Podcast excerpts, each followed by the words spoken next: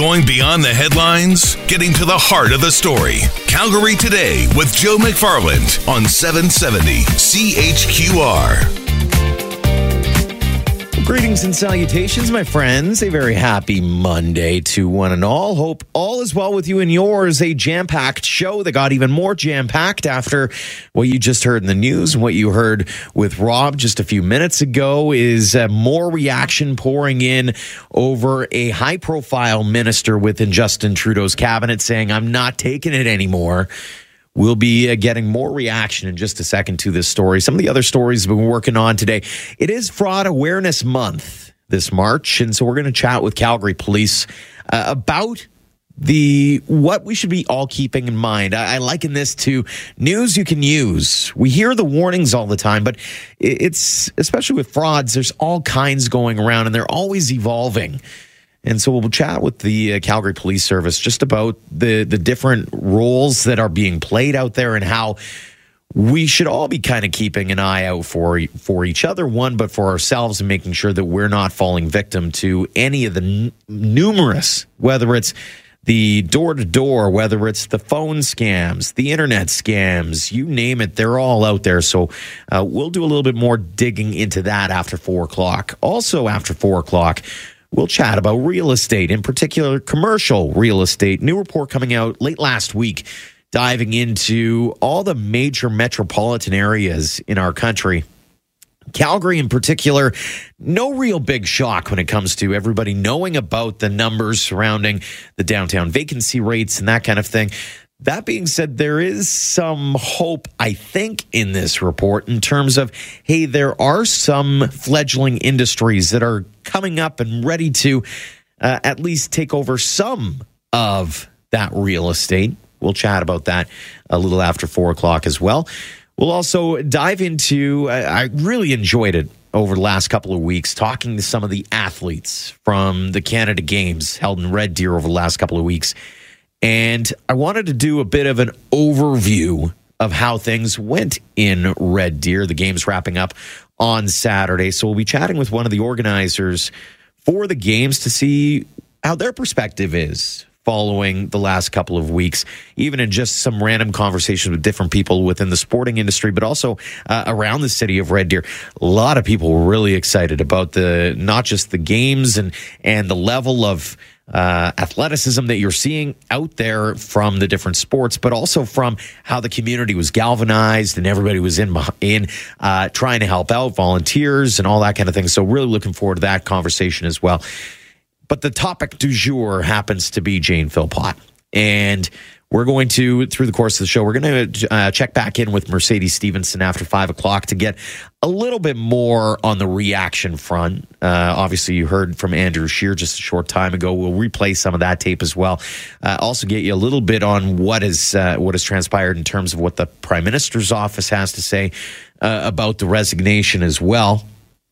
And I don't. It's one of those things that do you take it with a grain of salt because it's just one person?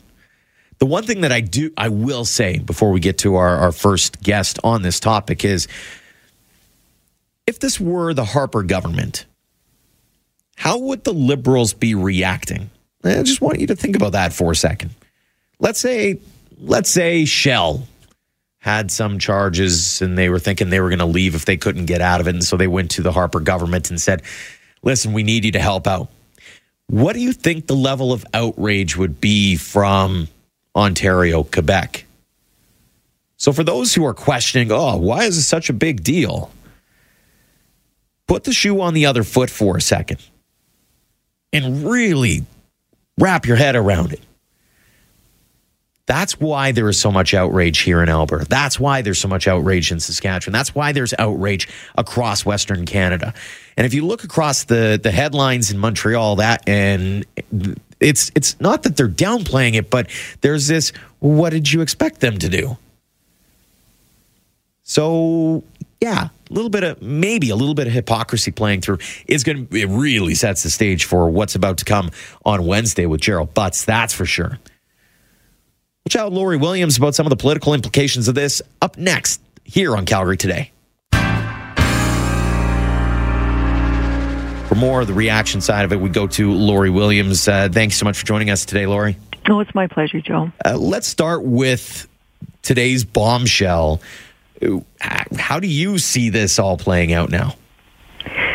Uh, well, this is a, a huge problem. Um, as you mentioned, Jane Philpott is one of the stars of the uh, of the government and the cabinet. Um, worked extensively with Jody Wilson-Raybould and, and, was clearly supportive of her and has been supportive of her from from uh, the beginnings of this uh, coming to light. Uh, when she was Minister of Health, she worked on physician physician assisted dying. Um, she uh, was involved in legalization of marijuana so and, and indigenous healthcare issues. And all three of those, uh, she worked very closely with Jody Wilson-Raybould and has a great deal of respect for her and has been supportive of her consistently um, as has Carolyn Bennett. Just take another example, and I'll be watching closely to see if Carolyn Bennett might also um, make a similar move. What I don't understand yet is what she's trying to indicate. Neither she nor Jody Wilson-Raybould have left the Liberal Party.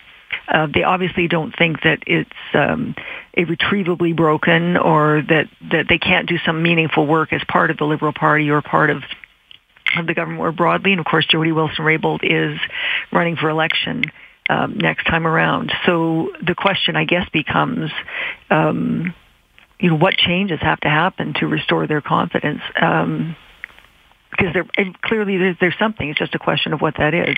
Uh, would the changes uh, involve removal of some of the people that Jody Wilson-Raybould has identified?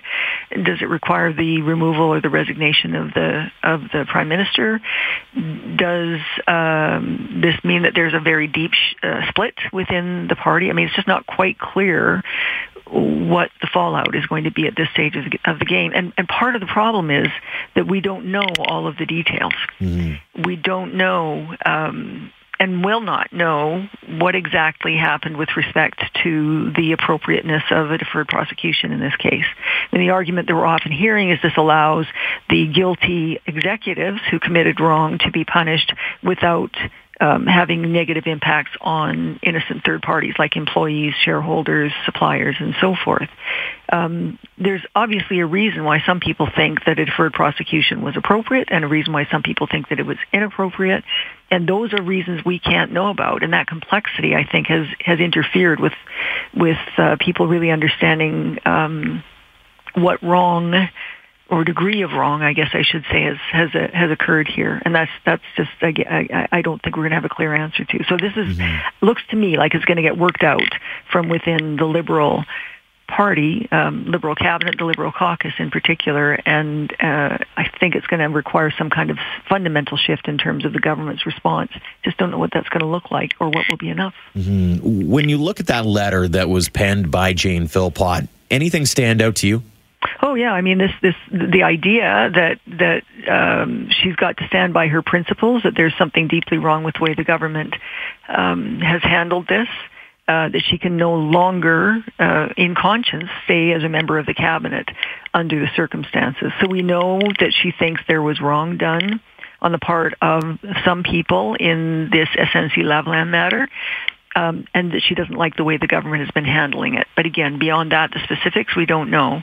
Uh, if the government changed the way that it handled that, um, possibly she could.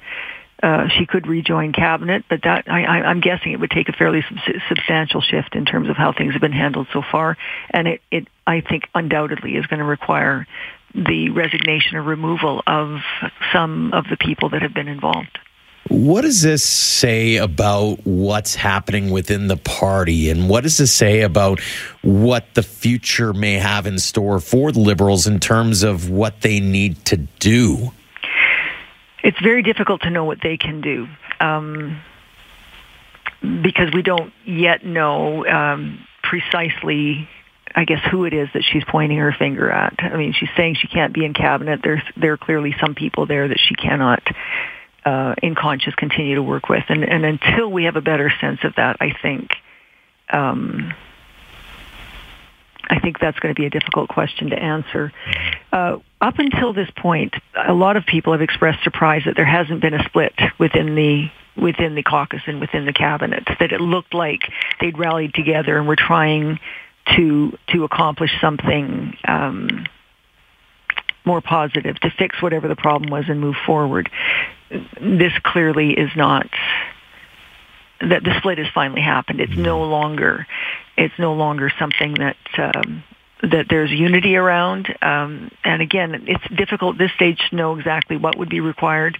Um, you know, I think three things are involved here. The first is the is the initial actions that led to the, the scandal happening in the first place. The second is the government's dealing with it, and in particular, some of the whisper campaign that's been against Jody Wilson-Raybould, and that may be a big part of what's going on here. She may have thought that the the, the prime minister has not been strong enough mm. um, against that. And then the third part um, is uh, those officials and again, we're not clear who it is. It might be the prime minister. It might be well, Gerald Gerald Butts has already resigned, so it might be some of the others that are involved in this. It might involve other cabinet ministers.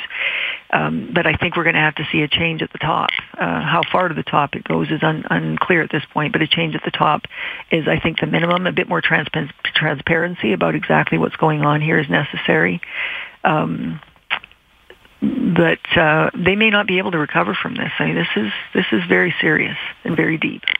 I know you took a moment to listen to Andrew Scheer's comments and some mm-hmm. of the mm-hmm. questions and answers that he took part in. What did you take away, or what was your main takeaway from his session just a short time ago?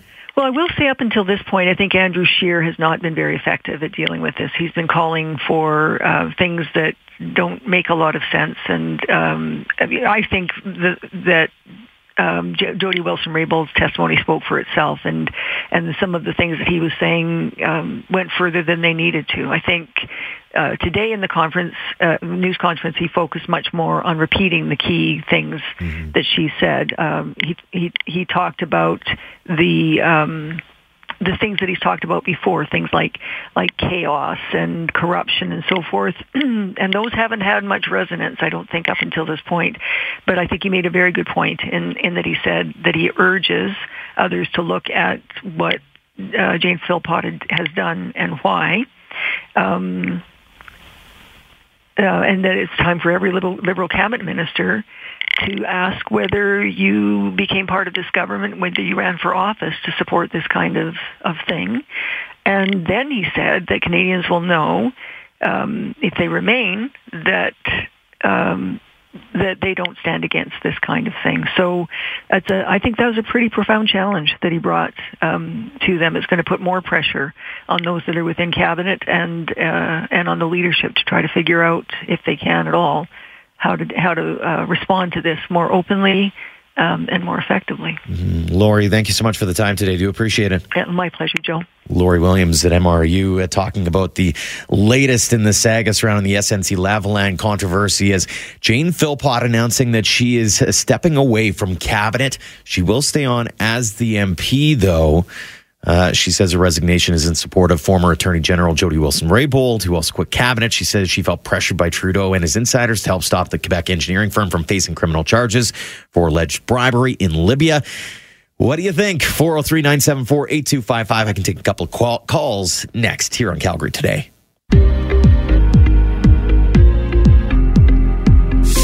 March is Fraud Awareness Month, and the Calgary Police Service, amongst a number of other agencies, were out and about over the weekend sharing some tips and tricks on how to avoid getting swindled in the future. And joining us now to help us uh, wrap our heads around some of the big uh, frauds that are taking place not only in our city, in our country, but across the world is uh, Sergeant Matt Frederiksen with the Calgary Police Service. Sergeant, thanks so much for the time today.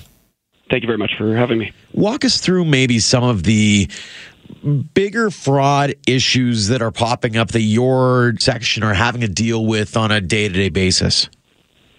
Well, in terms of uh, just pure amount uh, numbers of frauds occurring, probably our biggest one in Calgary is, has to do with uh, where the bad guys are stealing people's wallets or credit cards, and then they're just going around and using the credit card tap function mm-hmm. to sort of commit frauds at businesses.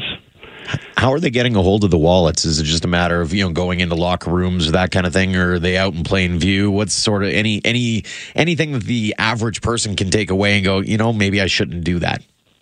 Well, we certainly recommend that you don't leave your wallet or your purse in your vehicle if it's unattended, um, or um, you know just being aware of of where it is and it's not sitting on the shopping cart if you're walking away from it. Um, and yeah, obviously we do get some as well. Uh, you know, where they've broken into the vehicle, it might be locked, but they're still breaking into it or breaking into the uh, the locker at the gym or something like that. So it's not always preventable, but you know, one of the big takeaways takeaways is to uh, just try and keep it um, um, with you at all times. It's one of the challenges, I think, especially you mentioned the tap. Um, uh, technology is as as easy as it is to use and as you know user friendly as it is, it does come with a downside, doesn't it?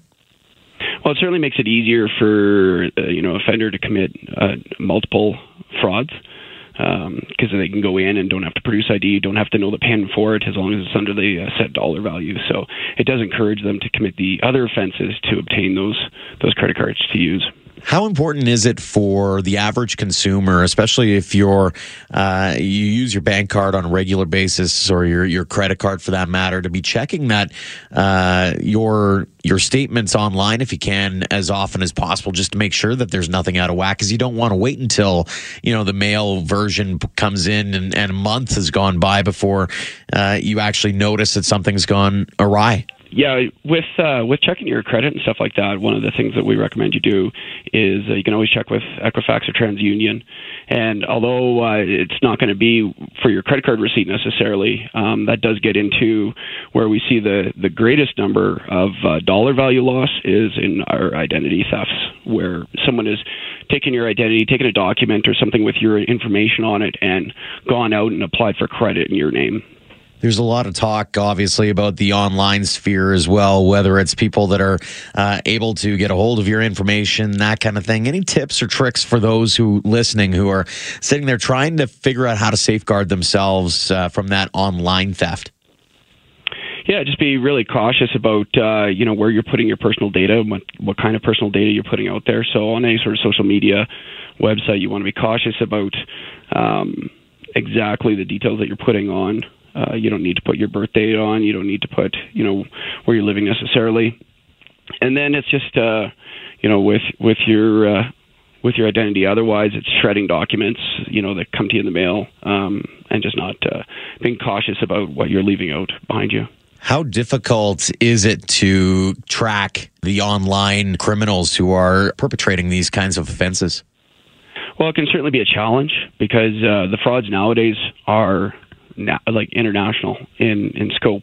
So it, it takes very little effort for a fraudster in another country to have cheap or, or uh, extremely low cost phone access to Canada to try and perpetrate the frauds, and just the you know the methods of payment where Bitcoin or or um, you know money transfers, uh, it's very easy to get that out of country. So it becomes a challenge for sure um, to track down offenders, you know, once they're determined to be out of out of country. One of the things uh, a couple of years ago, I remember being a reporter, and, and one of the things that was really uh, talked about a lot was the the debit and credit machines and how there the sophisticated criminals were going in and able to swap something in, or even on the gas station uh, spots, they were able to swap in and out um, the little readers. Is that still an issue that you guys are coming across? Well, skimming devices certainly uh, still exist. Um, one of the considerations for a skimming device is uh, if you cover your PIN, you're going to reduce the likelihood that they're going to be able to use your data. Mm-hmm. So with a skimming device, there'll often be a small little pinhole camera. And so by covering up your PIN, you should always cover your PIN, conceal your PIN. And uh, that way it's uh, much less likely that they're going to be able to use your data for anything um, afterwards. On that front, are there any others that are sort of percolating? Are there issues that you guys are starting to see from Calgarian standpoint that you you want people to be aware of so that they are keeping that extra eye out there? Well, it's a challenge. I mean, there's so many different variants to the frauds. Um, so you know, we can we can sort of say, watch out for this fraud, but then it it just changes or mutates, or there's another one out there. So the big takeaway is if you uh, something's someone's calling you or you receive an email or a, a, text message and it's making you feel uncomfortable or you're not sure about it, we just uh, suggest that you talk to someone that you trust. So talk to a friend, a family member, a coworker, and explain what is happening. And often uh, through that conversation where they're not really emotionally invested in in what's going on, uh, you'll discover that it's a fraud or it's an attempt to get your personal information. Especially the the grandparent scams and that kind of thing is that you know if you don't feel pressured into uh, doing something right off the bat because that's what they're preying on is if you're not that certain you might want to make a couple of phone calls first yeah, you know, anytime that uh, someone is creating anxiety in the call, and that's you know the grandparent scams where they're saying they've been involved in an accident or something like that, um, you know, really take a moment and uh, and verify the information. So you hang up with them, and then you can call um, uh, independently to your family and, and find out whether or not something has actually occurred.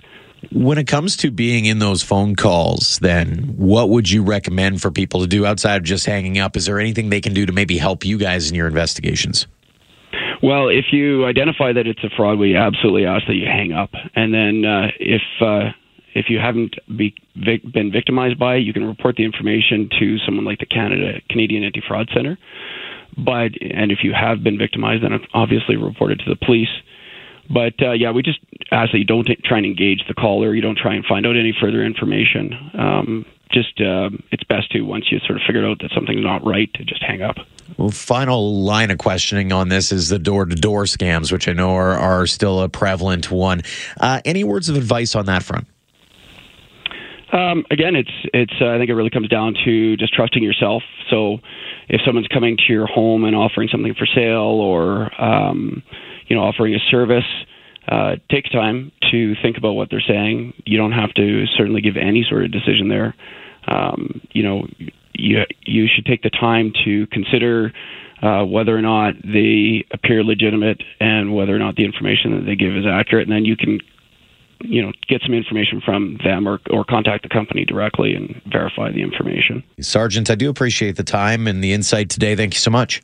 Yeah, thank you very much for having me. Sergeant Matt Frederiksen of the Calgary Police Service, one of the many agencies that was over at Crossiron Mills over the weekend talking about Fraud Awareness Month. Uh, if you need more information, the Canadian Anti Fraud Center, Alberta Securities Commission, uh, your banks can help you out on that front. The RCMP, Better Business Bureau, Electronic Recycling Association, as the sergeant alluded to, whether it's uh, shredding your documents, that kind of thing. All really important because the last thing you want to do, I know for myself, I ended up, uh, this was a couple of years ago had uh, got a phone call from the bank saying, "Yeah, your card's been compromised."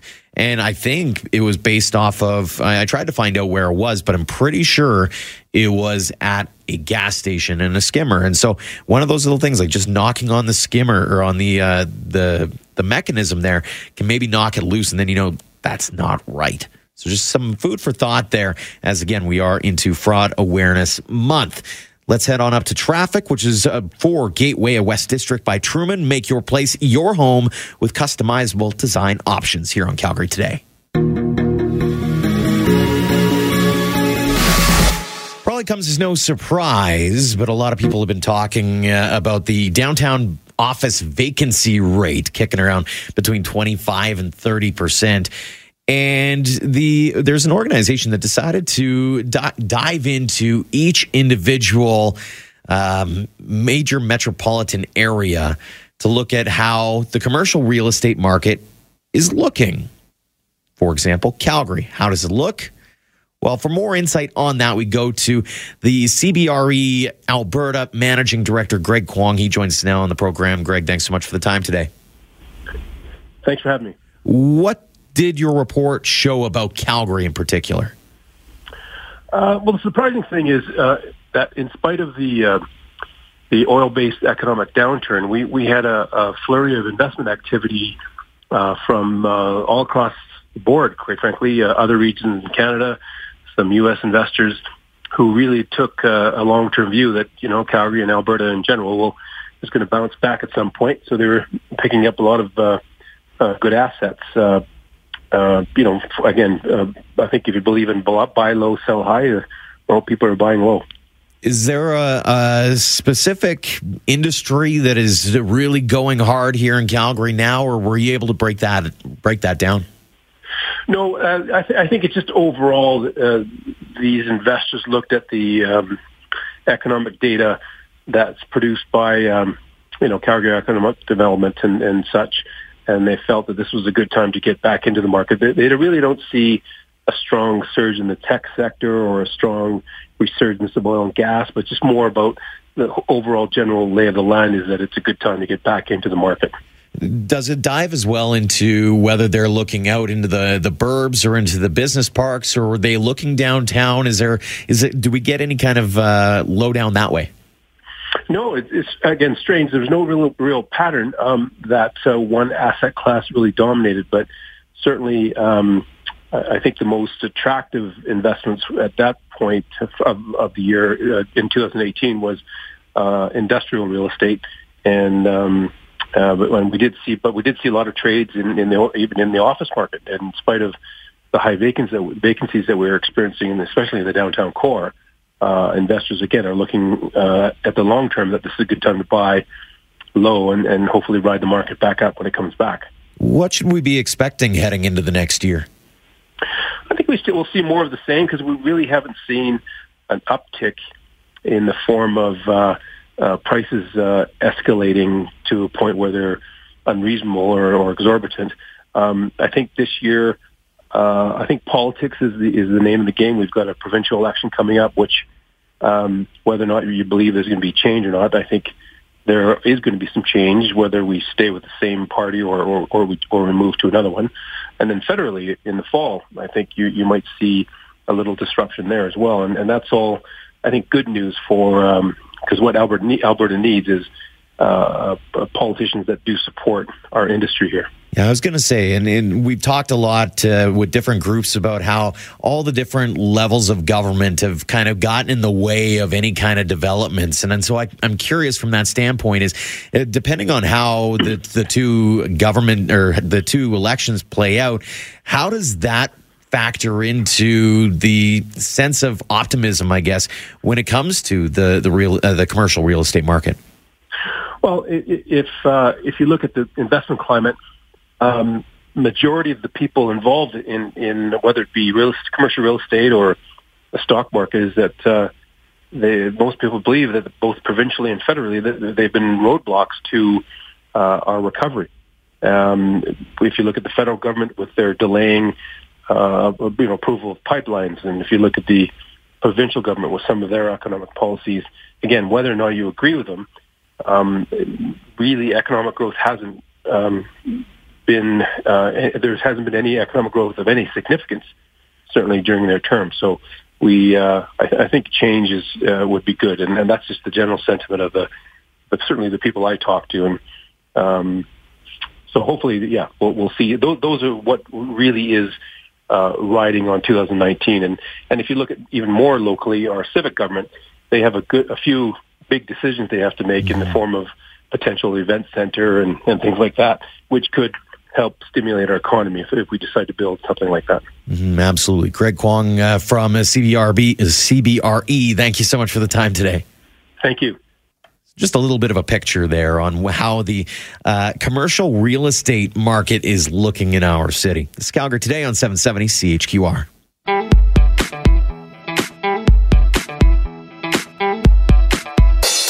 Team Alberta finished with 36 gold, 33 silver, and 31 bronze at the Canada Games. 100 medals total. Fantastic showing on home turf. But how'd the games go in general? We're joined now by Canada Games uh, board chair Lynn Radford. Lynn, thanks so much for joining us this afternoon.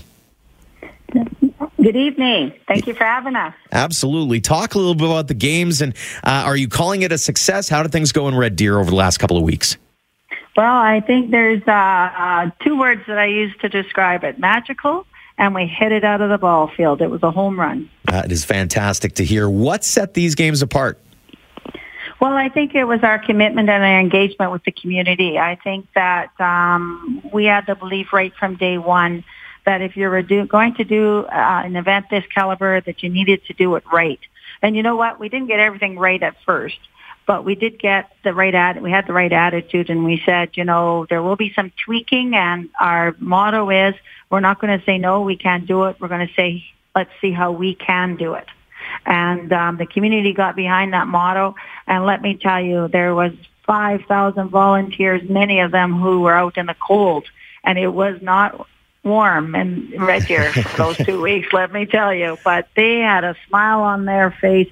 Even when they had face masks on to help them out, you could tell they were smiling. I can only imagine. And, and that was one of the things in speaking with uh, many of the athletes over the course of the last couple of weeks is they were impressed by not just the volunteers, but the attendance seemed to be pretty good as well. They were loving the, the home field, home turf, home ice advantage for sure.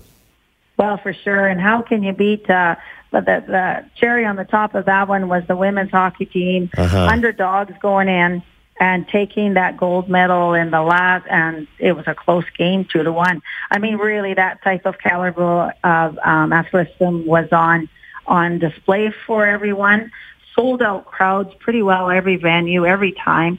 And um, in fact, we probably one of our weaknesses maybe was is we didn't anticipate that as much, and a couple of our venues could have been in larger areas. Yeah, it's it, the one thing that you kind of wish would have agreed with you maybe a little bit better would have been Old Man Winter, I suppose. But when you look back on on the last couple of weeks, any lessons that you take away from it?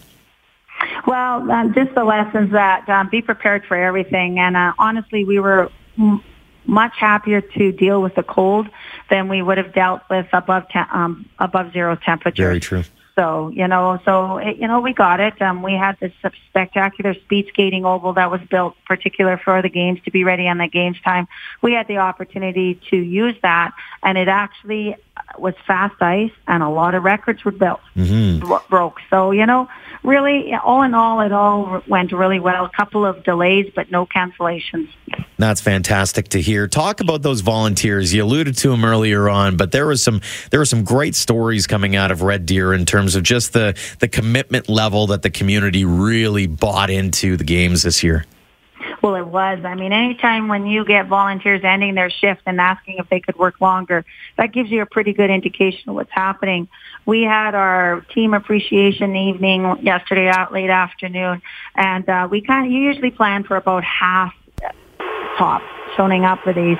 We had over 3,500 people show up for the team appreciation. They just they just couldn't get enough of it. They were just eating it up. And there was nothing but positive said by every athlete, mission staff, spectators. They just, just glowing reports about the volunteers. That is fantastic. So it begs the question is what's next? Do you guys take a couple of months off to kind of uh, take a deep breath or is the planning for the next games already well underway? Well, the planning for the next games in Niagara are definitely well on their way. We had the opportunity to host both Niagara and the 2023 games Prince Edward Island with us and um, it was kind of neat because uh, their last comment was, well done, uh, Lynn Radford and team. We have some tremendously big shoes to fill. So that's always nice to hear by the next host. In Red Deer itself, we have the CFR coming in the fall, but the ne- uh, next major um, sporting event that we know of right now is the 2021 World Juniors, mm-hmm. and um, we're pretty excited about being part of that. It's a fun time to be in Central Alberta, that's for sure. Lynn, uh, great job by all accounts. Uh, fantastic Canada Games that went on. Congratulations and all the best in the planning uh, for the years ahead because it sounds like there's going to be a bunch of activities still to come. Well, that's part of the legacy that you try to build, and that we're going to definitely use it. Our facilities are second to none right now, so let's let Mm-hmm, for sure. Lynn Radford from the Canada Games. Thank you so much for the time. Uh, this is Calgary Today on 770 CHQR. Thanks so much for listening to the Calgary Today podcast. You can find it on iTunes, Google Play, and TuneIn. When you do, don't forget to rate the show and leave a comment. Until next time, my friends.